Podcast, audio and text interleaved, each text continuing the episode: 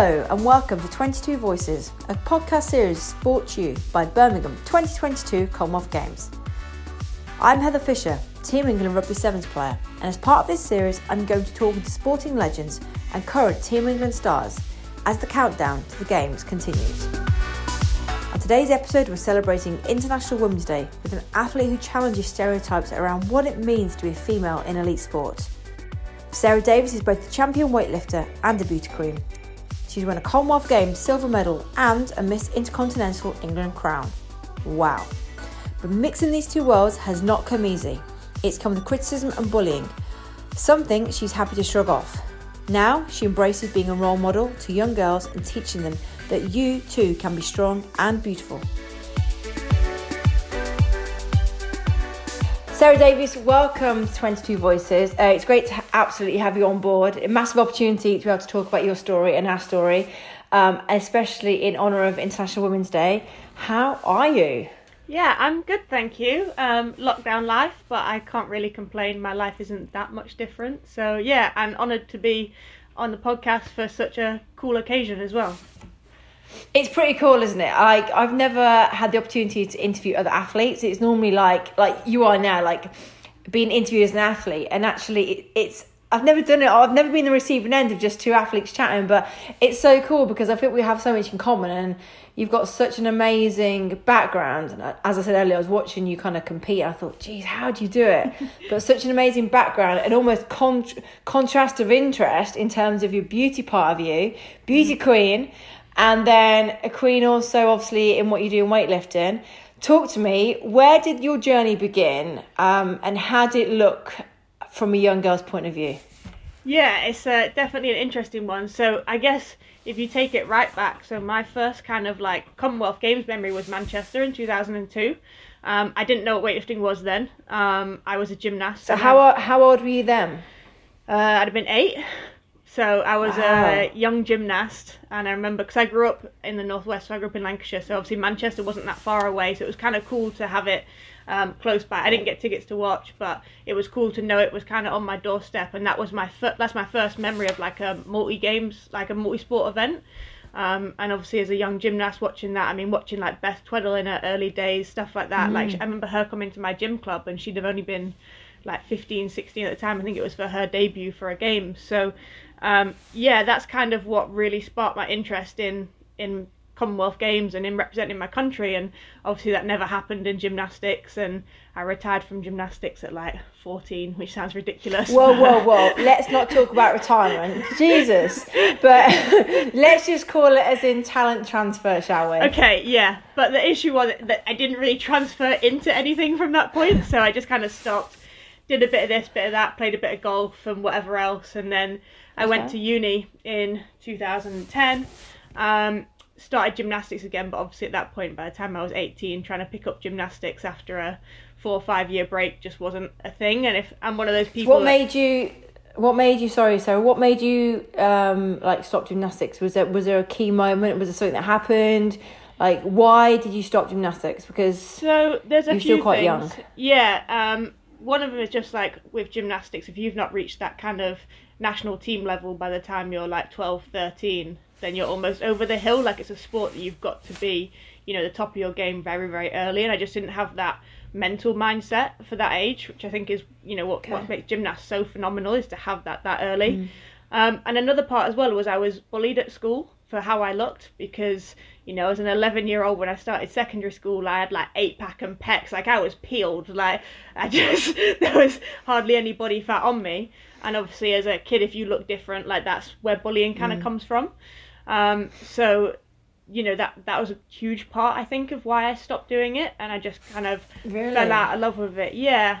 Um, and a little bit of like fear factor as well like as you get older you mm. realize that throwing yourselves around pieces of equipment and all the kind of crazy stuff mm. that gymnasts do like there is an injury risk and that kind of crept in so there was a few different like things and I remember I went back and forth like with my parents and stuff at the time and they were like look we're not, not going to force you to do it like if you want to stop stop if you don't so I had a period of a couple of years where it was like on and off of me going like going back and then you know trying to compete at a lower level and stuff like that and I just I just fell out of love with it so um, just took the mm. decision to stop um, played golf for a little while, represented Lancashire playing golf, and then moved to uni. And golf is expensive, and trying to play golf while you're a student is not the one. So stopped that. Did a bit of like gymnastics again at uni for fun, but not anywhere near the same level. Um, and then it was when I was at university that I found weightlifting because that's where our national team were training in the build up to London. Um, so that kind of exposed me to weightlifting, which I didn't even know mm-hmm. as a sport really before that. If you'd so that was September 2011, I first picked up a bar. Um, which if you'd asked me earlier on that year what weightlifting was, I wouldn't have even been able to tell you. So it's kind of surreal, and we always used to say because weightlifting has grown in popularity over the last kind of five years or so. Mm. Um, but before that, like weightlifting used to find you. Like you never used to. You don't find people go out and go, you know, I want to be a weightlifter. Like it just mm. didn't used to happen. The sport's not popular enough. Um, so yeah, that's how I found weightlifting, and then two and a half years later, I found myself at my first Commonwealth Games in Glasgow, which was quite surreal um, and a bit of a, a whirlwind tour because, like I said, I remember watching Manchester and thinking, you know, that's what I want to do. I want to represent England at a Commonwealth Games, and then I'd like given up on that dream, didn't think it was ever going to happen, and then 2014 rolls around, and I find myself um, representing England. Wow. I kind of listen and go, wow, right, shall I talk now? When shall I put in? Wow. Yeah, I can talk. Um, no, joking aside, honestly, it's an it's an amazing story. But I think what resonates for me is that everything, literally every part of your life that you've just spoken about, I resonate with all of it. From the way you look, from being bullied for to be for being different. That was the mm-hmm. same as me at school for being for having muscles. Mm-hmm. Um, I, I kind of it's crazy how actually your, your early days form your career in a, in a sense they mm-hmm. form mm-hmm. what you go into or what you don't go into your changes and then obviously difference in sport like I kind of went from bobsleigh to rugby to 15s to sevens you going from gymnastic you know working your way through to weightlifting mm-hmm. uh, decisions along the way about what sport to go into because let's be honest Sarah, you probably could have gone to a few different sports. Like I feel like sports people are just naturally talented, and when I say talented, it's like weightlifting's really technical, isn't it? Yeah, like, definitely. let's be honest. Like, I don't see the talent in running through people, and I'm just going right. I'm going that way, and I'm going to run right through you. There's no talent in that, Sarah. Yeah. But actually lifting I weight and technically. All right, don't slack my sport off. no, I disagree. I, like, I, do you know what I've joked about? You know, I go when I'm done with weightlifting, I might play a bit of rugby, and then I watch. I actually watched the the women's final in Gold Coast, and I was thinking, nah, that looks too hard. Like, I'm not sure I could do that. so, yeah, that was no, a brutal competition. I think it's the heat as well, Sarah. Like you guys, obviously, I was watching you. You know, it's so different. Like we're in the heat, outdoors, mm-hmm. full white lines, seven players, and you're, you know, crapping yourself about the, the space that is, feels so big, and you, mm-hmm. your heart's everything's racing. Whereas I watched you earlier, you know, on YouTube, or just, you know, typically, yeah, Sarah, Sarah Davies, weightlifter, typed it in, and there you are, came up. And I thought to have all eyes on you, you're on one stage, one bar, one moment, mm-hmm. like that, you've just got to make it happen. And that is pretty scary. Yeah, I mean, you think about like in weightlifting, like you've got three attempts at snatch, three attempts at clean and jerk, and if you screw it up, okay. you've screwed up and you have no score on the board. Whereas you think about some of the other sports, like you know, you take, for example, something on the mm-hmm. track. Like if you have a bad day, you just run slow. Like whereas in weightlifting, yeah. there's the risk that there's just no score on the board and you just don't have a placing. Um, and that competition time comes down to about 10 seconds that you're actually like lifting, which is madness. Like you train all of those hours for mm. six lifts like once every. It is. It is. It is mad. It is absolute madness. It, even even to the point where I will lift. I will lift a bar, and you can feel from the moment you pick it up if you've like if you've started the lift off well, can't you? can feel it and you can mm-hmm. feel it feels different and you and then the easy ones feel like sugar lumps. It's got there so quick. How did it get there? And before you know, you've got to carry on the lift. But when you feel like you've got it wrong, you can't reset yourself, can you? No, it's over. Like if that bar God. comes even a millimeter out from your center of gravity, like that that bar's taking you for a ride. There's no way you can pull that back where you want it to be. I'll just have to start. I know you do this. See you later. Bye. I'll just style it out and go. See you later. Bye. style it out. That's the only way I could work out because that's a lot of people staring at you. Yeah. Um, Sarah, taking it back to your early days, how did the world of is, is it like how do I call it beauty pageant? Is that how how did, how on earth did you get into that? Because that So- in itself is like obscure, isn't it? Yeah, so it started a similar time to my weightlifting. To be fair, so when I was a student, I was working in a pub, like when I- was in Leeds, and it's proper Okay. like what I'd call like a proper like locals pub. You know, it's just like not like a student bar where you get loads of different people. It was a proper like locals pub, and there was an advert in like the Leeds Guide or whatever it was, the magazine that went round for the Miss Leeds competition, and the people that I worked with were like, "Oh, you should do it," and I was like, "Nah," like I had that stereotypical view of what a pageant girl is. You know, like Yeah. the the Miss Congeniality, like tall, blonde, bimbo kind of. You know Yeah, that, that like, yeah. everyone does it. It's the same like people view weightlifters to be a certain way. So I was like, no, no, it's not for me. And then you know the the locals in the pub joined in, like, yeah, yeah, you should do it. And I'm like, oh, okay, like I gave into the peer pressure. I was like, you know, what? I'm going to put an entry in just to like appease these people because I can't like cope with the hassle. And I guess part of me wanted to know more about that world as well. Like it kind of intrigued me. Um, so I entered Miss Leeds, got myself a place in the final, and that was March 2012. Um, I went to the Miss Leeds final, ended up winning, and I'm like, oh, how did that happen? Of course Like, you did. I was like, this was a bit of a joke, and now I've like leveled up and I have to take this a bit more seriously. And then I found myself at like a four-day Miss England final um, in 2012, which was the most surreal experience of my life. Um, and I did that, and I was like, Do you know what? I'm done. Like, I'm hungry. Like, I'm tired. My feet hurt. 'cause I've been in heels for four days. Like, they've not fed me properly. Like, I just want to go home and just eat and Sarah, sleep. I'm just going to stop you there a minute because actually, what you've just done there is bypassed everything. How the hell do you go from Leeds to, to, to England, and how what do you what they even like uh, like clue me up now? Like I'm an athlete like you, but I haven't got a clue about that world, right? How what do you even look at? What do you what do they even assess? What do they what's it all about? Okay, so to win the Miss Leeds thing, so they have um, the way they kind of look at it is like at the end of the day, pageants are businesses, and if you're to win, you're representing that business for your year of your reign. Um, so to win, you have like an interview portion of like why you should win, like what you'd give, like how you'd use your title for like positive stuff. Um, there was a talent round. Um, there's a lot of like work for charity that gets done that gets kind of included in it, and how you you know work in your local community and stuff using your title.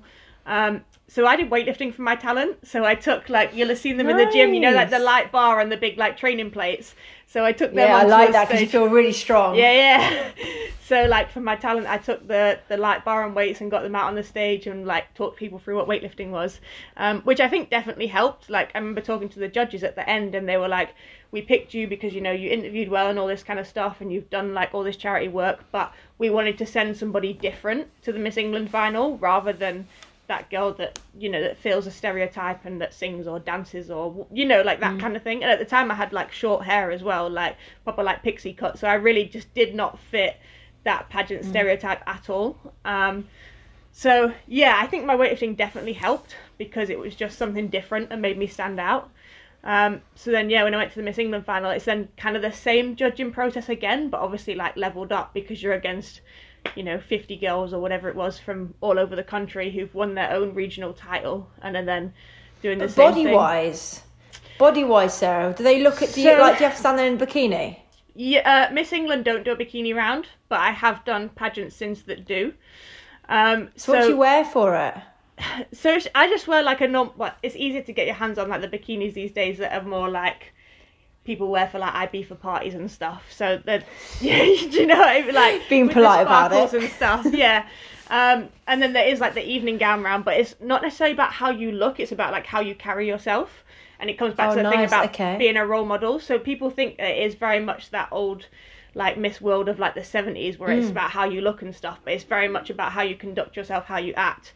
Like, would you want your daughter to look up to this person? I guess is more the way to look at it rather than do they look pretty on the front cover of a magazine kind of thing. Um, That's so interesting you said that because I, w- I wouldn't have known that. I I I just assumed, and I shouldn't assume because I say fish don't assume, but I just I didn't know. I didn't even know it covered about a more rounded person. Yeah. I didn't, and that just shows, doesn't it? The false, not advertising, but the false, I suppose, illusion that it's got with it. Yeah, and that's that. You know, that's very much like what it used to be. I mean, Donald Trump used to own the Miss Universe organization, which is where all of these Of course kind he of did. yeah, which is where all these like quotes come out from him and stuff. And that was very much like a different era of pageants. Whereas now, Okay. like I've met some really good friends through pageantry, and they're lawyers, they're doctors. You know, they work for the government. Like they've got all of these kind of high-powered jobs, and they're you know Hmm. peop like women who are role models and very much fit that like that International Women's Day thing. Like it is actually a really empowering environment to be a part of. Hmm. Um, because I used to struggle like as an athlete, especially in like a male-dominated sport. I used to struggle walking into a room full of women and being able to have that like small mm. talk conversation. Mm. Because I think mm. sport is very much like I don't think it even really matters what sport it is. It is very like lad behavior, I guess you'd like kind of type it into. Um, I act I act like a fourteen year old boy when I'm at training. Yeah, me too. So like walking into a room full of women who are like dressed nicely, conducting themselves well, like that used to scare me, and that's exactly what pageants did, Yeah. and they put me completely out of my comfort zone. So it was a thing for myself to be like, this is challenging for me, and the athlete in me is like, I shouldn't find this this hard. I should be able to do it. So I'm going to keep putting myself in that environment that I'm uncomfortable with until I get comfortable there. And like now I'm so much better going into that, and because there's like interviews for pageants and stuff like when i walk into a job interview or when i do media interviews like mm. I, it's just become second nature to me now and i don't get that same like nerves and am i going to trip over myself and i just keep talking I love it. I love it. You do. You are. It's like I, I can't talk because I am like that. Do you feel Sarah? Do you feel like you've had to have an excuse to do what you do? Do you feel like you've had to reason with what with people why you do what you do? Like, like I feel like um, like I've obviously played rugby. It's male dominated. Um, I have alopecia, so I have no hair. So people instantly kick me out of toilets. Instantly think I'm a bloke. Instantly instantly i don't know you name it I, like, wherever i am i'm just like i've got stage where i've had broomsticks push me out of toilets before Shut and up, police waiting up. for me outside of outside of hotels or like different mm-hmm. toilet areas where it's male female because they think i'm a boy all insane. because i've got no hair right but and i feel the need to explain myself. Mm-hmm. Wh- uh, whether it's about a male dominated sport rugby or why i play rugby like you get asked questions like oh do women tackle? Are you being serious? Like we play we play the sport like of course we tackle. Like do you do what the boys do? Oh my god we play the sport. But it's amazing how like gender still plays a massive part in it. Mm-hmm. But you know talking to someone else who like you said now like you've gone into something that people already assume. Mm-hmm. There's a, a massive I contrast oxymoron between beauty and weightlifting and, and how you're perceived. And I feel I had the same in rugby, but I feel like I've had to make excuses or make to reason why I do what I do. And do you feel like you get that too? yeah definitely especially like when i started lifting like people are like oh but you don't want to get too muscular and this that and the other and i'm like yeah, yeah. like i'm a woman i don't have the hormones and the ability to do that like it's just mm-hmm. not possible mm-hmm. and you know especially people get especially confused between the weightlifting and the pageants and they just assume i'm a bodybuilder. Like i get that all the mm, mm. time. They're like she gets mm. on stage and she lifts heavy stuff therefore she must just be a bodybuilder. And like i spend a lot of time explaining that i don't do that. Um but yeah i think the best way that i kind of get around is like look i was bullied as a kid for being muscular. I'm now more muscular than i've ever been and i'm successful at what i do because of that and I can get on stage and be in a room full of women and just be equally as feminine. And those two things, although they're so like they're such oxymorons of each other, that actually the two go together. Because if I can put myself out there and be the role model that I didn't have at 11, Mm. like I feel like that's the, you know, that's who I want to be. That's the vibe, Yeah, yeah. definitely. I, yeah, I'm the same. I kind of feel like when I do stuff, I feel like I'm putting females on the map.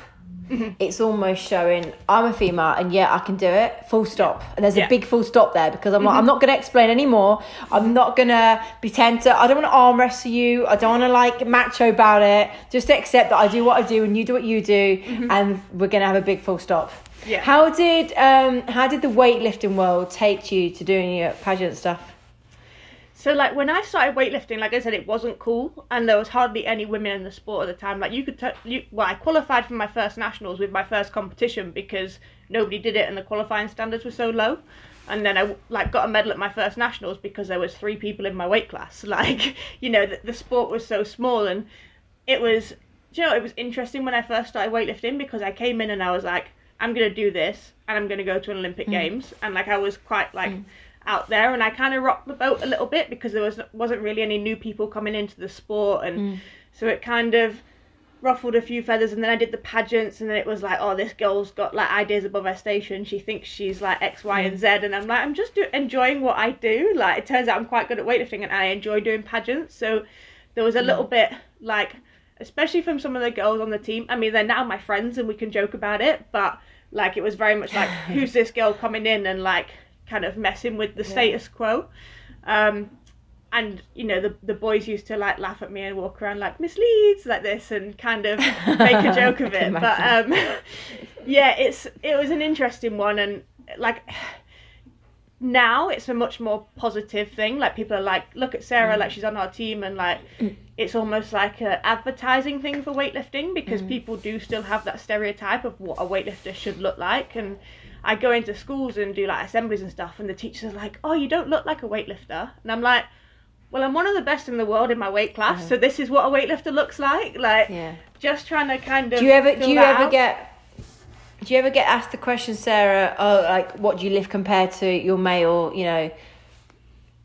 Go Yeah, on. yeah. I used to get that. It's like, oh, but can you beat the boys? And I'm like, of the equivalent weight, no, because I don't have the same testosterone that a man has, and you know, I'm very much a person to be like, you know, equal rights for everybody. Everyone should be treated the same. But at the mm. end of the day, mm. physically. Like a man is always going to be stronger because they have the natural testosterone. It drives me mad, and I wish that that wasn't the mm. case because I'd love to beat the boys. But like, it's just one of those things that we have to acknowledge and go, do you know what? Like, as clean lifters, it's just not possible to be lifting those kind of numbers. Like, genetically, we're not made to do that. Um, yeah, it is frustrating when people are like, yeah, but I can lift more than you. And I'm like, I had it recently on Instagram. This guy was like, oh, yeah, that's only like 20 kilos less than what I do. I'm like, and he was like, and I'm a man. And I'm like, why are you like making a deal of that? Like, it shouldn't matter whether you're a man or not. Like, I'm still squatting a lot of weight. Like, just say that's a mm. lot of weight well mm. done. Like, you don't need to compare it to yourself and kind mm. of like mansplain across it, I guess. Mm. I think that's the biggest thing. I feel like in females, that's what we get. It's like it's like egos, and there's no room for ego in sport. And you learn that if someone's better than you, you respect it. If someone can lift more than you, you respect it. Mm-hmm. At the same time, you respect someone who might be lighter but still lifts double their body weight. It might mm-hmm. not be what you would lift or someone else would lift, but they're still lifting really well for their body weight, and you you Yeah. respect you, I think with sport that you see the hard work and the discipline that goes into everything. Mm-hmm. Even the, you know the pageant world, this the discipline to be able to put yourself out the, outside that comfort zone, mm-hmm. and with people's opinions, and mm-hmm. with the contrast in what you do. But yet we still feel this need to almost excuse what we do and just and I don't know, like like you said, we're trying to have to. You, you get comments like that, and it, it shouldn't it shouldn't be like it. It, it is just frustrating. I, I, get it. I, and it is frustrating. I think I get to stage now where I just think, oh, you know what? Like I'm only going to give my time to people actually who appreciate it. And if you don't understand, that's actually your ego is getting in the way of understanding. Personally, Yeah, and that's a big thing that I come across with the pageants is people don't take the time to understand. So like then you are like, oh, okay, like I didn't know that. Whereas people won't actually take the time to listen and learn, and they'll just make that sweeping statement that it's just about how you look. You know, it's just a panel of like middle-aged men that are judging a bunch of like young girls, and that's not the case at all. Quite often the mm. judging panel are female, mm. and people just don't take that time to listen and to understand what actually you're judged on. Um, and I think it's the same mm. in weightlifting as well. Like people don't take the time to understand that you know it's about how much weight you lift, and you know you've got to have that good mm. technique and stuff. People just think you just kind of brute force it above your head anyhow, but that's definitely not the way to go. It's not. I can tell you now, just from lifting. I think my max split jerk has been like ninety something, and that even that I did it once, Sarah, and I had it here, and I lifted it up, and I caught my Chinned yourself. Chin. Yeah, And I was even like, even I've done that. "Oh." Even I've done that. To be I think fair, I, I think I had concussion. it wasn't that long ago that I managed to give myself a full like unicorn ho- horn in the middle of my head, and like in the right light, you can still see it a little bit. Like I just took seventy five kilo power snatch straight to the face. I was like, Sarah, you're an experienced lifter. You've been to four world, five world championships at this point. How on earth are you still headbutting a bar? But it happens. It's but, but it's it's so tactical to have to lift a weight heavy. I remember when I had it here, and you just you push, you, you think you've got it, and then you, you've it's it it just feels so. I don't know how you do it. Like I I don't know how you do it. The bar didn't even look like it was bending. yeah, it does. There's a lot of bend on that bar sometimes. Sarah, how do you how did you or how do you cope with like the bullying side of it? Does that still affect you? Does it because uh, you know I've never really fitted in. I've never really fitted in at all. Mm-hmm. I fit in more now than ever before, but actually, people just say, "Oh, Fisher, people aren't as unique and as different as you." I'm like, uh, yeah, okay, but this, you, you know, I'm still, I still fit in, but actually, I do have to fight to fit in, if I'm honest, even now. But I got bullied as a, as a young girl for similar reasons, or same reasons you, muscular and just didn't fit in and not mm-hmm. understood. Does that play a part in your life now?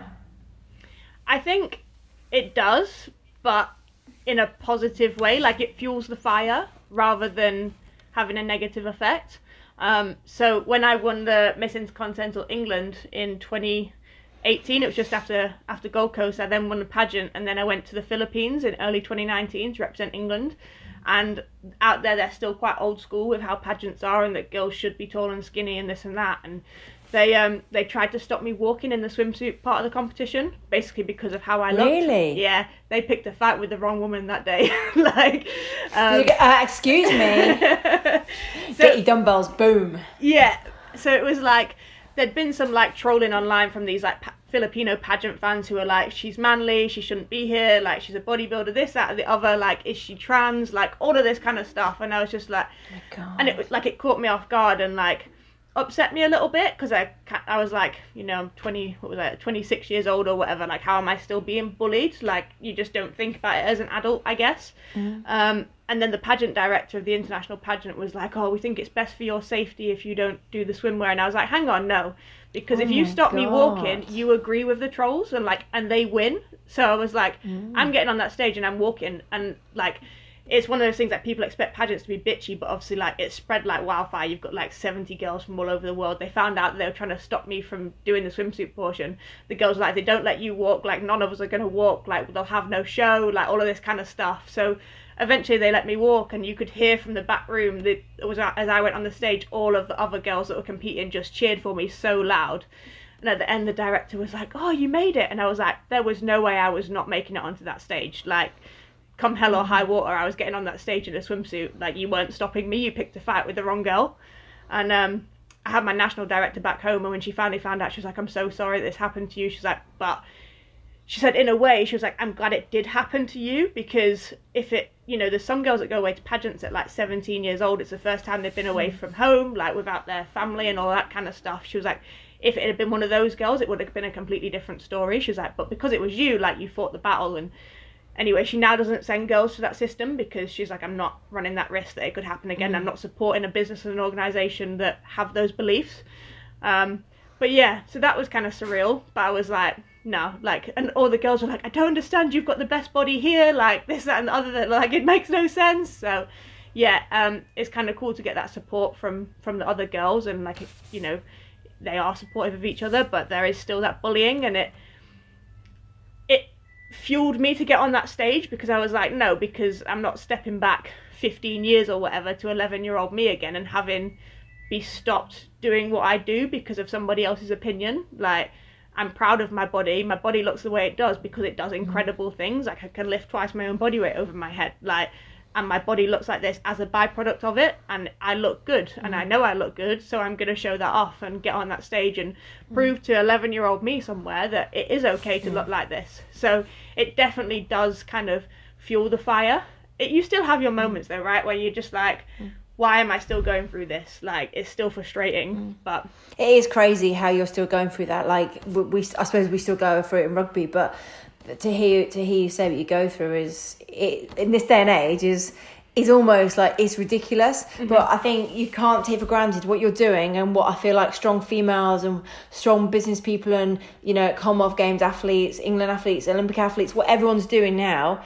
is setting the stage for future for future mm-hmm. girls to know well they did it, I can yeah. do it too. Yeah. And I think you know we are behind in terms of the guys. The guys been going for a lot longer in sports. Mm-hmm. There has been more opportunity. However we are coming out of the woodworks, we are doing sport, we are being equal, we are going to be equal, and we are going to show other girls who aspire. If you can't see it, you can't become it, yeah. and therefore we will we will do it so other people can see it too and become it. Because if we don't change stereotypes now, and like like your coach said, or you know, like they said, if um, they're glad it happened to you. Because you're you're a strong character, you took it. Yeah. It doesn't mean you have to take it, and you should take it. But you're a strong character, and Yeah. you just showed actually you could have been someone else, Sarah, and you might not have walked, and that would have let that would have that would have left the biggest message in a very negative light for Mm-hmm. Yeah. the future anyway. Yeah. So uh, hats off to you, you know. Thank you. Yeah, it's one of those like it is just mad, isn't it? Like that, that still go through that. I mean, especially you talking about you know women's sport being behind. Like weightlift, women's weightlifting has only been in the last five Olympic games, so since Sydney in hmm. two thousand. Whereas men's weightlifting is one of the oldest Olympic sports. Like it's crazy. It's like the boxing and stuff. Like how are we still at a point? Where that isn't a thing, and hmm. obviously, you know, there's a big thing about Birmingham and the fact that it is the first multi-sport games with more medals for women than there is for men, which is Get in phenomenal. the females. Woo! it is about time though. It's about time because it's just it's just putting females on the map. Mm-hmm. Isn't you know? It's not even about a gender, is it? It's not even about a guy or a girl. It's just about having the same opportunity and equal opportunity to be able to showcase what people can do. On that note, Sarah, um, last Commonwealth Games 2018, you got silver. This much off a gold. Don't even talk about what it. happened? So that third attempt was actually seven kilos more than I'd ever had on a bar in my life. Um, That's a lot. My second lot. attempt for the silver medal was a one kilo PB, like all time. So then we stuck another six kilos on the bar. The little the little baby ones. yeah. So then we stuck another six kilos on the bar, and the coach Andy bobbed down. In, I was sat in a chair. He like squatted down in front of me in the back room. He went, "Sarah, it's a lot of weight, but if anyone can do it, it's you." I went, "Okay." And at this point, I still didn't even know it was on the bar. I walked out Okay, onto the that's the best way though. That is the yeah, best way. But I walked out onto the platform. I saw the bar loaded. I was like, "Oh wow, okay, we're gonna play today then." Um, but yeah, so I cleaned it after a fashion. Like it buried me into the bottom position. I ground out of it, and the crowd was going nuts. Like that that auditorium was was insane. And I stood up with it, and it's on my chest, and I could start seeing stars, and I was going a little bit dizzy, and I was like, "Listen, I've just got to push, and I've got to hope, and I've got to pray that it's going to go above my head." And it's one of those things that it was like half Mm. a centimeter out front of my cent- centre of mass, and just just ran forwards. But Uh, so, what, you being serious? So you got it all the way up? so the commentators, because they had a front on view, you can hear Michaela Breeze go, Sarah Davies, come on, and she starts to say Commonwealth champion as the bar just like drops out in front of me. I was like, oh. Oh. Yeah, but from the from the side you can see it's off, like it was just slightly in front of my head. But yeah, just wasn't meant to be. I'm So- saving I'm saving that gold for a, a home games. You took the words out of my mouth. Does this mean in Birmingham 2022 we can see you hopefully get that gold medal? That that is the plan. That is definitely the plan. Blooming hope so. It better be, Sarah. Well, I hope so Otherwise, too. I'll be after putting- you. Probably my last Commonwealth Games at that point, so I might as well finish it on a high. a really? Yeah. Okay. And then what? And then on the back, of, then to Tokyo. Is that how it look? so Tokyo, Birmingham, and hopefully Paris. But weightlifting's under a little bit of scrutiny at the minute around um, our allocation for Paris. So fingers crossed. I'm I'm fighting and I'm praying every day for, for Paris to be still be an Olympic sport for us. Um, and then I should probably think about retirement, unfortunately, which is a scary Mate, you can't retire just yet. It is. Tell me about it. I'm like in the transition after Tokyo. And, and, and people keep saying, Fish, we carry on until Birmingham 2022. And I'm like, I don't know. and then because it's the home games, you think, oh my gosh, it's just down the road. And it'd be mm-hmm. amazing to play and be able to be in front of a home crowd. Like the, it, known for, the games for everyone. I think that's the biggest thing about the games. Mm-hmm. It's, it is for everyone. And Yeah. it does feel so it brings so many communities together. It would mm-hmm. it would be amazing to hold and, And to be a part of that. When you Yeah, with Tokyo being delayed, like it is just one more year as well. You're like, oh, go on then, I'll just squeeze out another one. that's the thing. But in one more year, as you know, a lot can happen. A Yeah. Mm-hmm. lot can happen in like a six month period. Like for for general, you know, about generalizing, but for general people, six months is six months. But for an athlete, six months at trying to be at peak or get to peak or know when your peak is or when you're going when you when you're going to drop is Mm-hmm. really scary because you could do all that work. And then say yes, I'm staying on for Birmingham 2022, and then six months later, you start to dip, and you're like, I haven't got it. Yeah. And I think there's a lot to be said about um, like coming out of sport on your own terms Mm-hmm. when you feel ready to, on your terms, not because of selection, not because a coach has told you you're not good Yeah. Mm-hmm. enough, not because of injury. There's a lot to be said for that. So. yeah, definitely, definitely, I'd agree with you on that one. Sarah, it's been an absolute pleasure talking to you. Like, I've got one more question to finish on, and Yeah. I suppose quite a broad question, but for anyone out there who feels like they don't fit in, they're a little bit different. What is what would be your advice to your thirteen-year-old self, and what would be your advice now as an older athlete? So, looking back, what would you have told yourself? Anything differently? And then, what would your advice be now as actually that, that older athlete?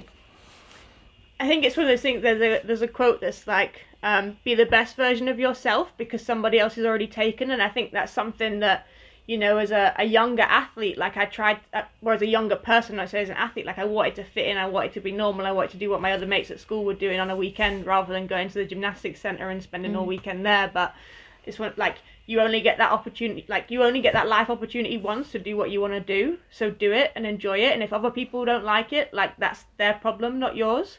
And I think it's that thing, isn't it? If you enjoy it and you like, you know, you find yourself in whatever you do, and I think that's the thing, isn't it? Like, you know, I found weightlifting, and I, almost like I found myself when I did weightlifting.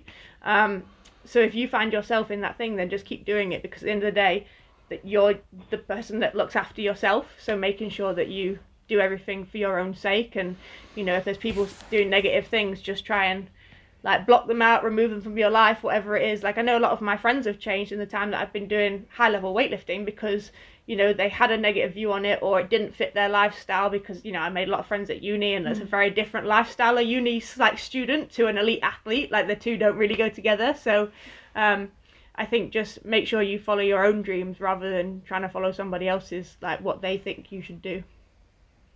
Do you feel like if you go back in time and you went to gymnastics and you were in gymnastics when you were younger, would you have carried on in would you have carried on with gymnastics if it wasn't for being bullied? Um, it's a tricky one because I think I remember watching 2012 and uh, watching the gymnastics and calling my parents and being like, "Why did you let me stop?" Like I used to compete against some of these girls, and I just heard my dad in the background in his thick Lancashire accent go, "You can lead horse to water." I was like, "Oh, okay, fair point."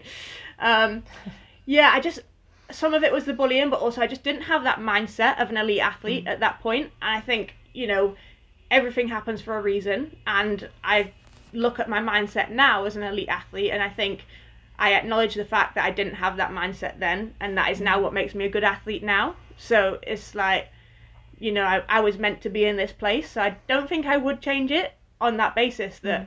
you know, as a gymnast, would I have been to, you know, already been to two Commonwealth Games, five World Championships, and everything else? Probably not. Um, whereas weightlifting has given me those opportunities. It's pretty fair to say that um, for International Women's um, Day this year, the I think the title is Choose to Challenge, and I think you absolutely I can't even say the word because I've had too many knocks on my head, but epitomise is that the word? Yeah. Like that statement in itself, like you have chosen to take on so many challenges. You choose to to to challenge the mindsets, the stereotypes, and Sarah, keep going because it's it's only going to be go, but it's true. It's only we're going to carry on inspiring the next generation if athletes like yourself and other successful females like yourself keep doing what you're doing. So keep doing it, um, just to keep women going. Thank you. That means a lot to come from you. So thank you. Oh, thanks, mate. Just the I'm just the board rugby player. um, Sarah, appreciate your time today. It's been amazing talking to you. so thanks for having me. You've been listening to 22 Voices from the Birmingham 2022 Commonwealth Games. I've been Heather Fisher. Thank you so much to my special guest, Sarah Davies. To hear more from 22 Voices, head to birmingham2022.com forward slash 22 Voices. And don't forget to subscribe by searching for 22 Voices wherever you listen to your podcast. Thank you for listening, and I'll catch you again soon.